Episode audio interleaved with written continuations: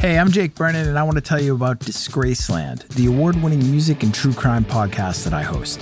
Disgraceland tells the stories of musicians getting away with murder and behaving very badly. Fleetwood Mac, Nipsey Hussle, Cardi B, Ozzy Osbourne, Taylor Swift, Tupac, The Beatles, Amy Winehouse, Jay Z, The Grateful Dead, and so many more. This is not the music history you've heard before. This is an uncensored, immersive look at the lives of musical icons as seen through the crimes they've committed or that have been perpetrated against them. Did Jerry Lee Lewis murder his fifth wife? What really happened to Sam Cooke in that seedy motel at 3 a.m.? And how did the Rolling Stones wind up sleeping with the First Lady? Wait, what? New episodes of Disgraceland drop every Tuesday with bonus episodes released on Mondays and Thursdays. So get in, buckle up, and join me in Disgraceland. Available right now, wherever you get your podcasts. Rockarola. Badlands is a production of Double Elvis.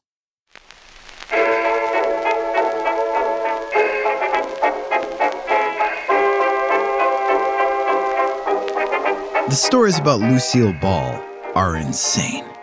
She was investigated by the United States government over her ties to the Communist Party. Her grandfather was a brazen left wing radicalist. Her high school sweetheart was a man with ties to the mob. Her first husband was a one time political refugee.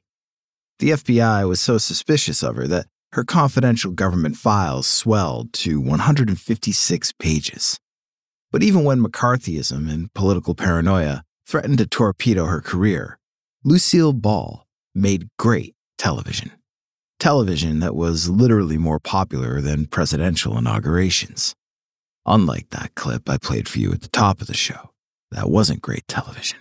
That was a fair use sample from the Library of Congress of the Knickerbocker Orchestra performing An Old Fashioned Girl in a Gingham Gown from 1922. I played you that clip because I can't afford the rights to Fred Zinnemann's From Here to Eternity. And why would I play you that specific slice of beach makeout cheese? Could I afford it? Because that was the number one film in America on September 6, 1953. And that was the day that Walter Winchell proclaimed that Lucille Ball was a communist, nearly burying everyone's favorite redhead at the bottom of the Hollywood blacklist. On this episode, mobster boyfriends, massive FBI files, Hollywood Blacklist, and Lucille Ball. I'm Jake Brennan, and this is Badlands, Season 5, Hollywood Hollywoodland.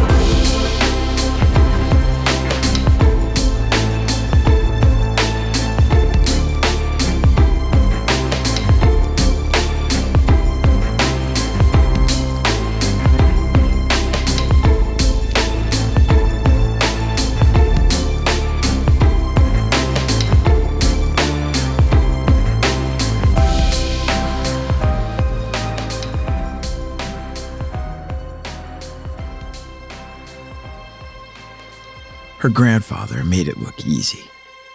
Frederick Hunt held the rifle with poise. He squinted until the tin can was in his crosshairs. He stopped breathing for a moment, just long enough to pull the trigger without letting a shaky exhale butcher his aim. And then, the tin can danced around on its post. It dropped to the ground like a wounded soldier, next to all the other dented cans from past demonstrations. Lucille Ball and her younger brother Freddie watched with awe. It wasn't every day your grandfather turned your backyard into a makeshift firing range. It wasn't every day that you got a shiny 22 caliber rifle for your 12th birthday either. Freddie fidgeted with excitement over his new toy.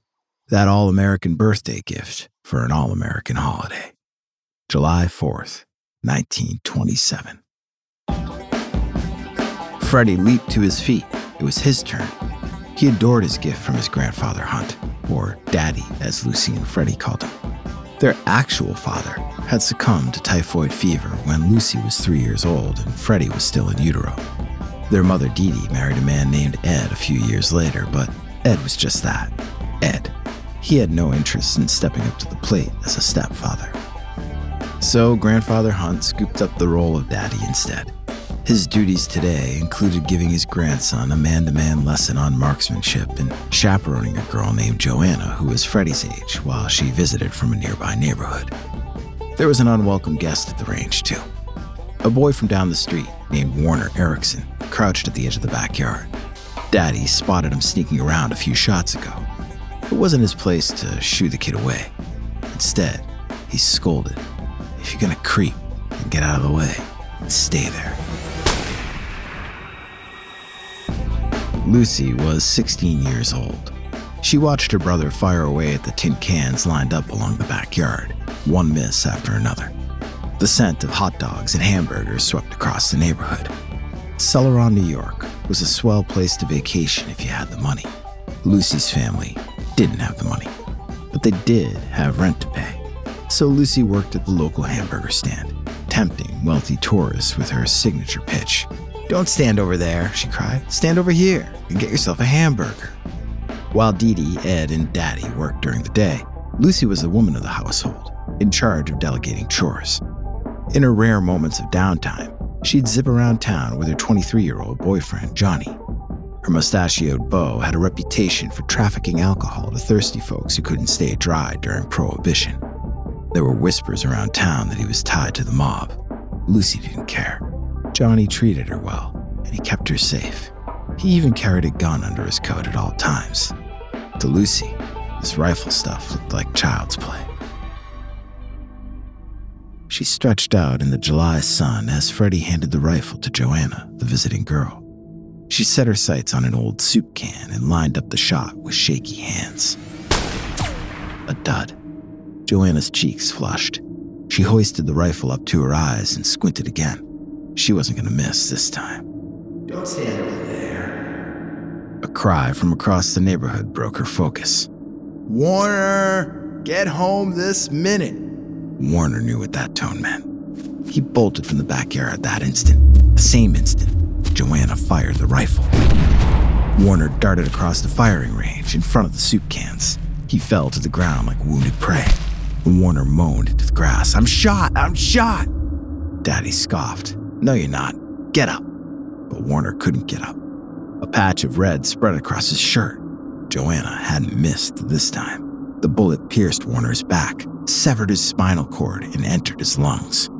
Daddy scooped him up and rushed the boy back home, but the damage was done. Warner was paralyzed from the waist down. He would never walk or skulk around anyone's backyard again. After the incident, Warner's mother developed a new habit to make sure Daddy paid his dues and guilt. She paraded wheelchair bound Warner up and down the street, taking care to make a show of it in front of Lucy's house. Her display sent a clear message You've taken everything away from my son. So the Erickson family was prepared to take everything away from Lucy's family, too their house, their furniture, Daddy's life savings, his insurance money. After two arduous trials, the Ericksons did take everything but Fred Hunt's spirit, but that was never the same either. The Erickson family hired a lawyer who twisted the accident into a finger pointing sob story. He swore that Daddy had used Warner for target practice that afternoon. The accusation shattered Lucy's perception of justice. Warner chose to creep into their yard that day. He chose to disobey Daddy and run in front of the firing range. Daddy hadn't done anything wrong. No one would hear the truth. No one wanted to hear the truth the lawyers fabricated a story that was too gripping to ignore. The situation planted a seed of suspicion in Lucy's heart. If this was how the law treated innocent people, then she had no reason to trust the law. Daddy was suspicious of the law to begin with. Fred Hunt was a socialist with a capital S. He quoted his favorite activist and organizer, Eugene V. Debs, like he was quoting the Bible.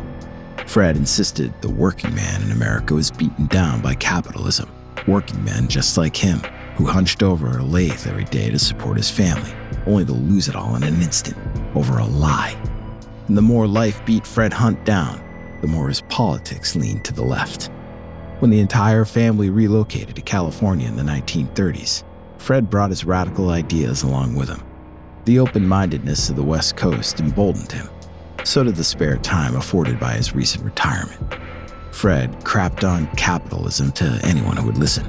The garbage collector and the milkman got earfuls on a regular basis. So did Fred's fellow retirees around town.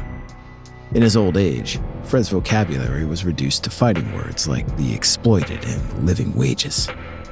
Eventually, he located a few like minded leftists. When Fred wasn't hosting political meetings at the Ball Hunt residence, he was attending them elsewhere. Their West Hollywood home at 1344 North Ogden Drive rumbled with radicalism. After a while, Fred Hunt started using the C word communism.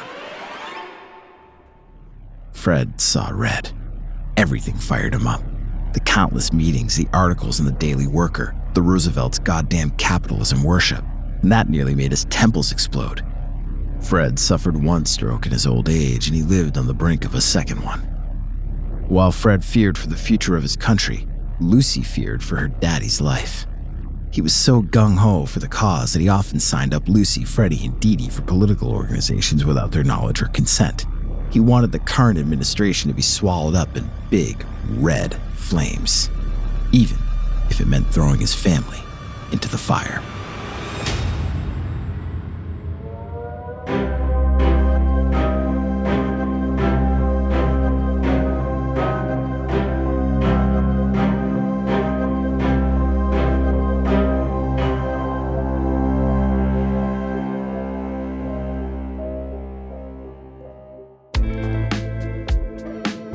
No one would tell Walter Winchell who the file was from. That part was confidential. Confidential, like the bold red ink stamped across the manila envelope on his desk. That's what all the good shit said. Confidential, classified, top secret. Translation juicy, scandalous. Something that would make Winchell's listeners squeal as they sat around their radios. He rubbed his palms together. Walter Winchell wasn't just a radio news commentator. He was an investigator, or a meddling snoop, depending on who you asked. People relied on him to hear stuff that was off the record and on the QT, very hush hush. Winchell tossed journalistic scruples aside. Confidentiality didn't apply to him, especially when he had a red hot scoop that would rock America harder than Bill Haley and his Comets. Winchell slid his thumb under the envelope seal and slid out a fat stack of papers. A dirty word stared up at him from the first page communist. Winchell raised his eyebrows. Another one. His listeners knew where he stood on commies. He stood right next to Senator Joseph McCarthy when it came to erasing what he saw as the greatest threat to America. Winchell's eyes drifted down the first page, a photocopy of some voter registration paperwork from 1936. Party, communist, occupation, actress, address, 1344 North Ogden Drive, Hollywood. A dainty signature completed the form Miss Lucille D. Ball. The cigarette propped between Winchell's lips nearly fell to the floor. Primetime's silly sweetheart was having a gas with the enemy. The voter registration wasn't even the most damning discovery in the folder. In 1936, Lucille Ball practiced her autograph on all kinds of paperwork for the commies. She signed a petition to repeal the California Criminal Syndicalism Act, a piece of legislation that made it illegal to establish worker based organizations and use strikes to advance workers' rights and demands. She signed a sponsorship certificate for a communist politician named Emil Freed, who planned to run for office in 1936.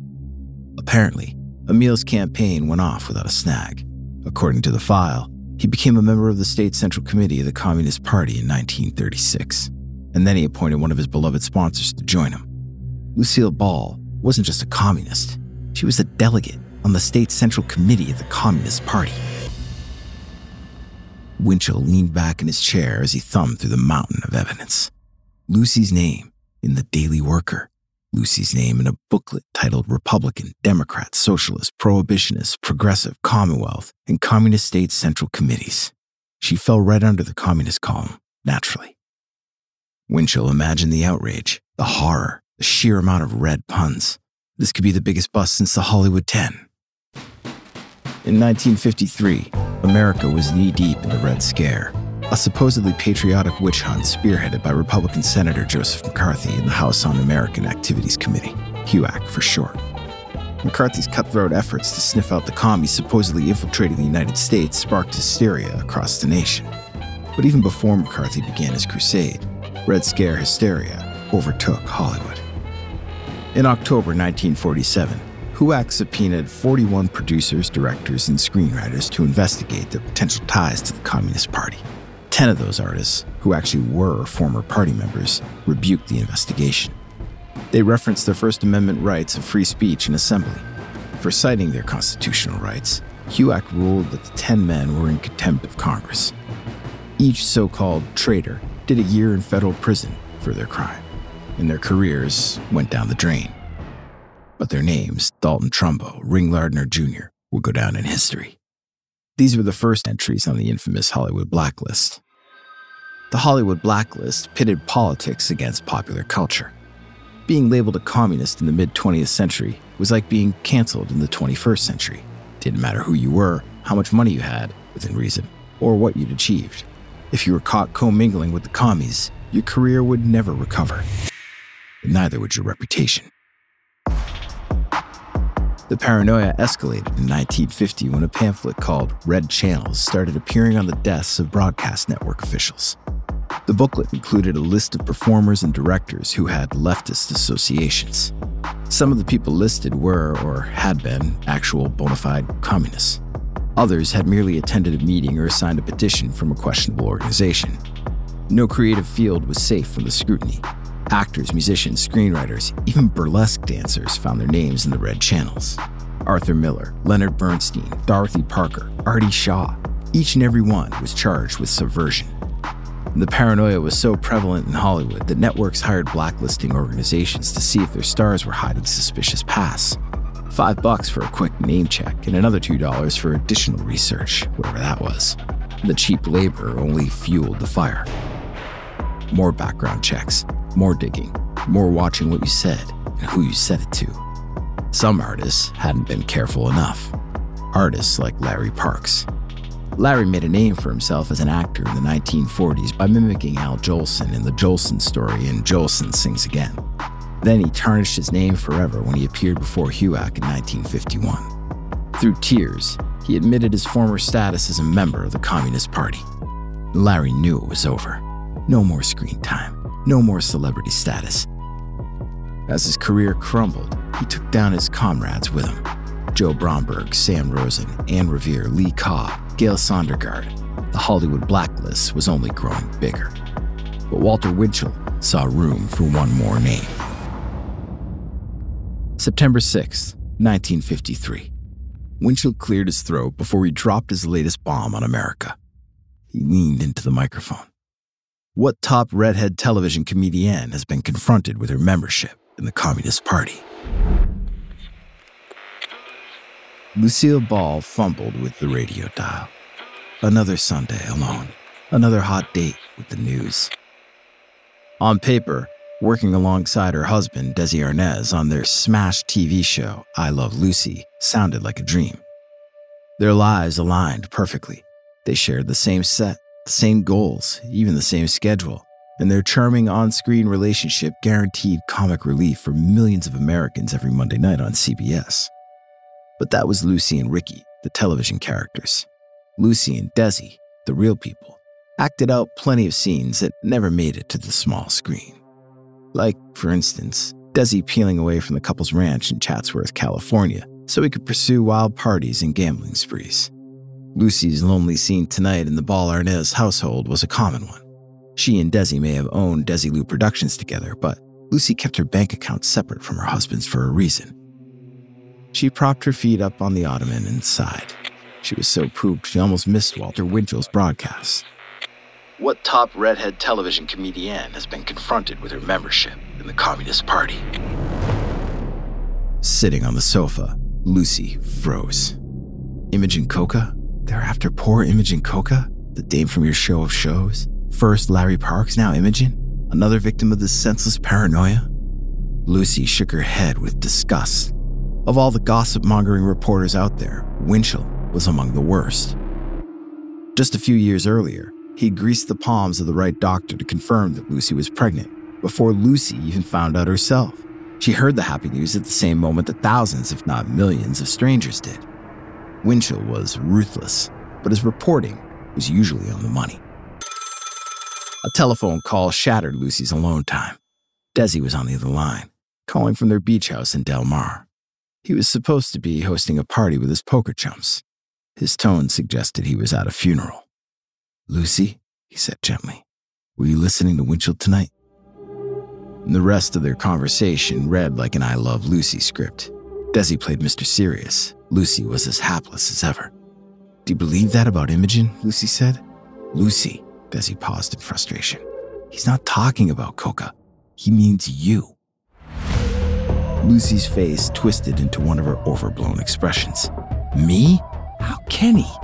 That sneaky rat Winchell somehow got his hands on top secret information from the United States government. Lucy didn't know if that was legal, but she'd bet he'd get away with it. Whether or not Lucy would get away with it was another story entirely. Desi promised Lucy he was rushing home. His cavalier attitude disappeared. He gave her calm, clear instructions. People were coming to the house. They might beat him there. Expect company at 1 a.m. Lucy snorted. What? Are you having a party? No, honey. You're in trouble. We'll be right back after this word, word, word.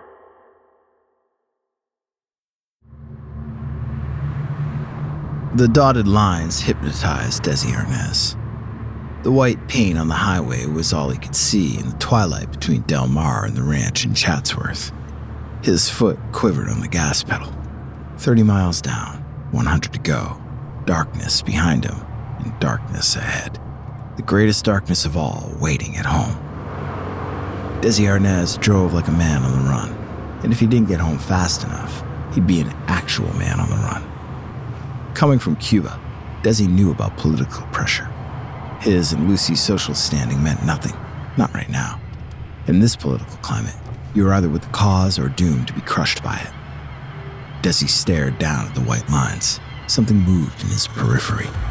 He could swear his eyes were playing tricks on him. He only saw one man at first a lone ranger mounted on a horse, galloping beside the car. A rifle obscured his face, and the stranger aimed right for the driver's seat. Desi sank his foot into the gas pedal. More men on horses charged towards the car, guns in their holsters, bullets in their pockets, suspicion in their eyes. There were others now, men on foot, marching on either side of the highway. Their boots clicked in lockstep. They thrust their rifles in the air. A rowdy battle cry united the crowd. Viva la revolution! Desi's heart leapt into his throat. He knew that chant. He was forced to recite it decades earlier when his life depended on it. Their rumble grew louder. Viva la revolucion! Headlights flashed in the rear view. A battered 1930s pickup truck emerged from the stampede, and it was screaming. Fear pricked Desi's fingertips. That truck had a dozen armed men in the back, no doubt. They'd be in close range soon, locked and loaded, aimed right at Desi. The truck veered onto the other side of the highway. It gained on Desi from 100 feet away, 50 feet, 20, 10. Desi held his breath and braced for gunshots and broken glass. The truck whipped ahead of him and passed him on the left, and there were no men in the back. As the truck zipped by, the marching men beside the highway dissolved into the dirt. The horses and their masters collapsed into clouds of sand, back to the darkness, back to the dotted white lines. Desi Arnaz carried the ghost of the Cuban Revolution with him wherever he went. As a young teenager, Desi once enjoyed a life of upper class ease. His grandmother co founded Bacardi, the rum company. His father governed Santiago as mayor. The Arnaz family spread across three ranches, each with its own housekeeping staff. As the only son of Desiderio Alberto Arnaz de Acha II, little Desi was expected to become a doctor or a lawyer. That is, until communism seized Cuba in 1933. In with Fulgencio Batista, out with El Presidente Gerardo Machado. And that went for anyone connected to the president, too. Opposing politicians faced one of two fates arrest or execution. Their homes were ransacked, property was confiscated. Desi's family was no exception. The rebels wrangled his father into jail, and they came for the Arnaz family next. Desi was in the middle of a poker game when his uncle made the call that changed his life. Bolsheviks were marching towards his family's home to tear their lush life limb from limb, he said.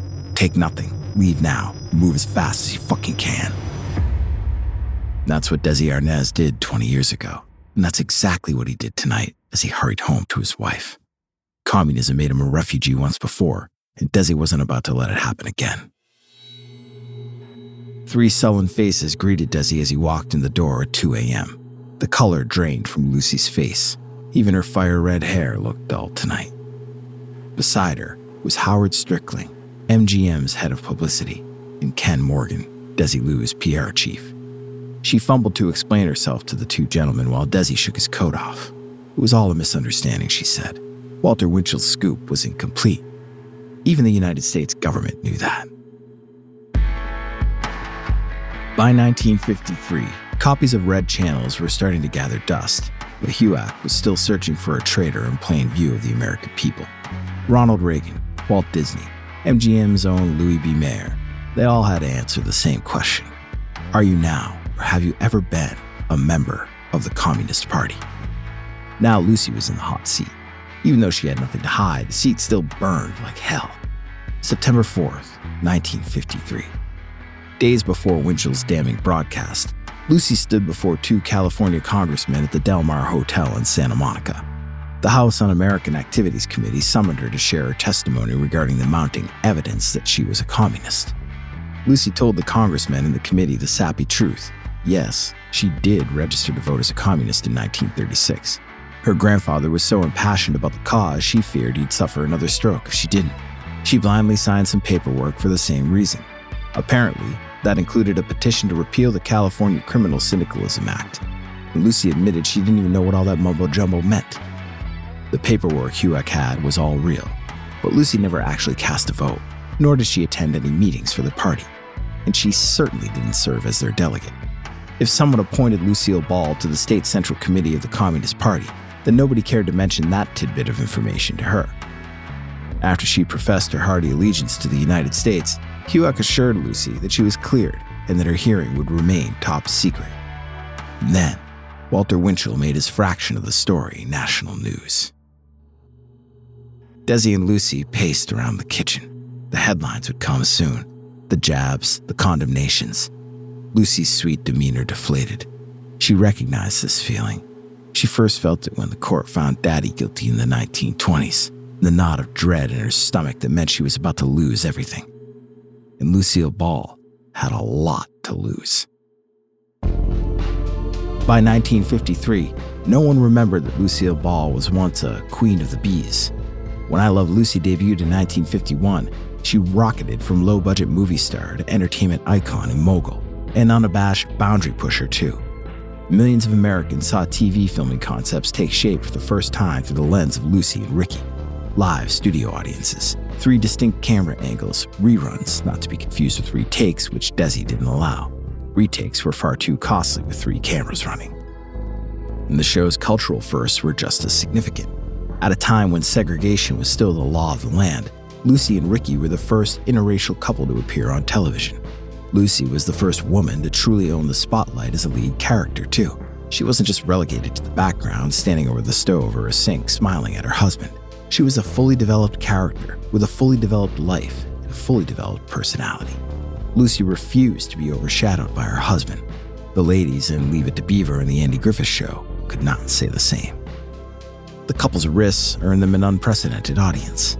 Every Monday night, roughly one in five Americans gathered around the television set to watch I Love Lucy. One in five. The show was so popular that water usage went down nationwide between 9 and 9:30 p.m. Viewers were hesitant to miss a gag while they went off to use the bathroom. The show's viewership was its own historical event. It dwarfed actual historical events. On January 20th, 1953, 29 million Americans watched the inauguration of President Eisenhower. An impressive turnout, certainly. But just one day earlier, 44 million Americans witnessed Lucy and Ricky welcome home a baby boy in episode 51 of I Love Lucy, entitled Lucy Goes to the Hospital. America didn't just love Lucy, they adored her. But if you loved Lucy, and Lucy was a communist, could you love America too? Desi Desilu Productions was on track to become an empire. One misleading news report could topple that fortress to the ground. Desi would be damned if he let that happen. His wife would not become another Larry Parks. Desi had a special call to make. An old chum from the Del Mar racetrack. Someone who had an in, someone who had answers and power.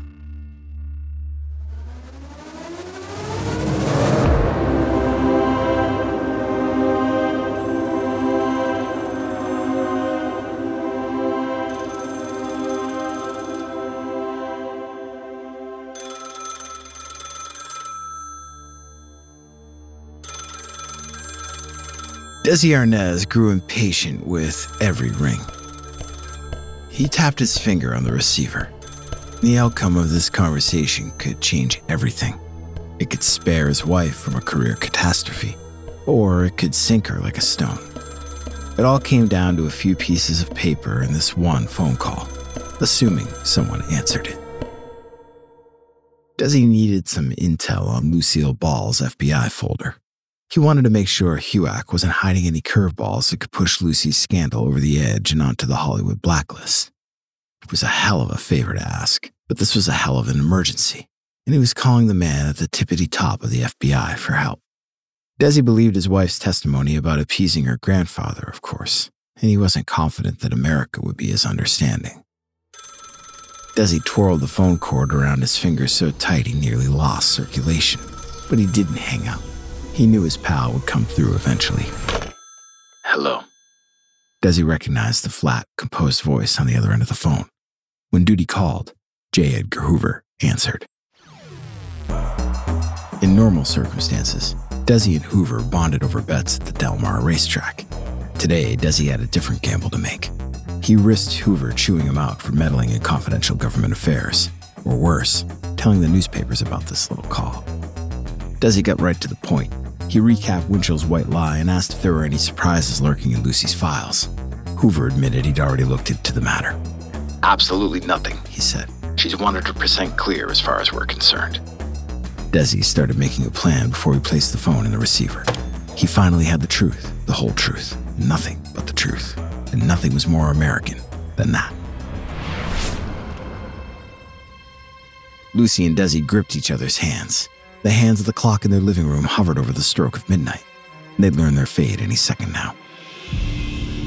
The couple needed more good news. In the past few days, many major newspapers published Lucy's full testimony in front of HUAC, and that was the beginning of the damage control. Lucy had Desi to thank for the PR turnaround, which he helped ensure with a press luncheon at the couple's ranch. Larry Parks even showed up at the get together with flowers for Lucy. Desi graciously accepted the bouquet and ushered Larry back to his car before anyone of note could see a real former communist banging on their front door. The majority of the press had pardoned Lucille Ball, but the jury was still out on I Love Lucy. Episode 57, titled Ricky's Life Story, was their first episode since Walter Winchell's Red Hot broadcast. The episode kicked off the show's third season. No one was sure it wouldn't be kicked out of its usual number one position on the Nielsen and Trendex polls for Monday's 9 to 9:30 p.m. time slot. Tonight's call from CBS with the results would either secure their TV series as a staple of American television or squash it forever. Lucy's eyes followed the second hand as it crept toward the face of the clock. She could lose it all again. Teenage Lucy lost her home in New York, and now adult Lucy could lose her home in Desilu Productions if I Love Lucy tanked. Lucy snapped up the phone the second it rang. She held the receiver an inch from her face so Desi could listen too. The couple heard the CBS exec beaming over the phone. I Love Lucy reigned supreme. The show remained at number one. The results were a declaration. America did love Lucy despite it all. And America didn't stop loving Lucy for another four years until the show ended on May 7th, 1957. Eventually, Desi Arnaz stopped loving Lucy, though. The couple divorced in 1960, although they always remained amicable towards each other.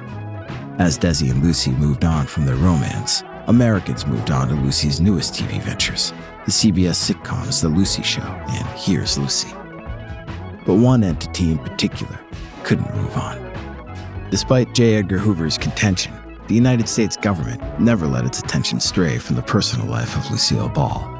The Nixon administration requested another name check on Lucy in 1971, nearly 15 years after her Red Scare scandal. Many letters in her FBI file share the same greeting to Hoover himself. Pursuant to your request, interpret that as you will. When Lucy bought out Desi for complete control of Desilu Productions, the FBI was watching. When Desi was arrested for driving while intoxicated, the FBI was watching. And they even watched as Lucy found a new romance and married comedian Gary Morton. Newspaper clippings from every major life event fill her fat FBI file. The grand total comes to 156 pages. It's a file rife with rumors and real proof of her small but verified connections to the Communist Party. A file that almost took down America's favorite redhead with the Red Scare. A file so powerful, it ought to be in pictures. I'm Jake Brennan, and this is Badlands.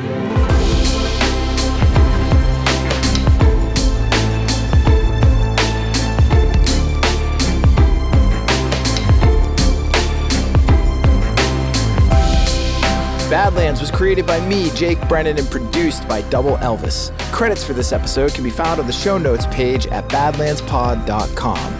Subscribe, follow, like, rate, and review the Badlands podcast wherever you get your podcast because Badlands is available everywhere.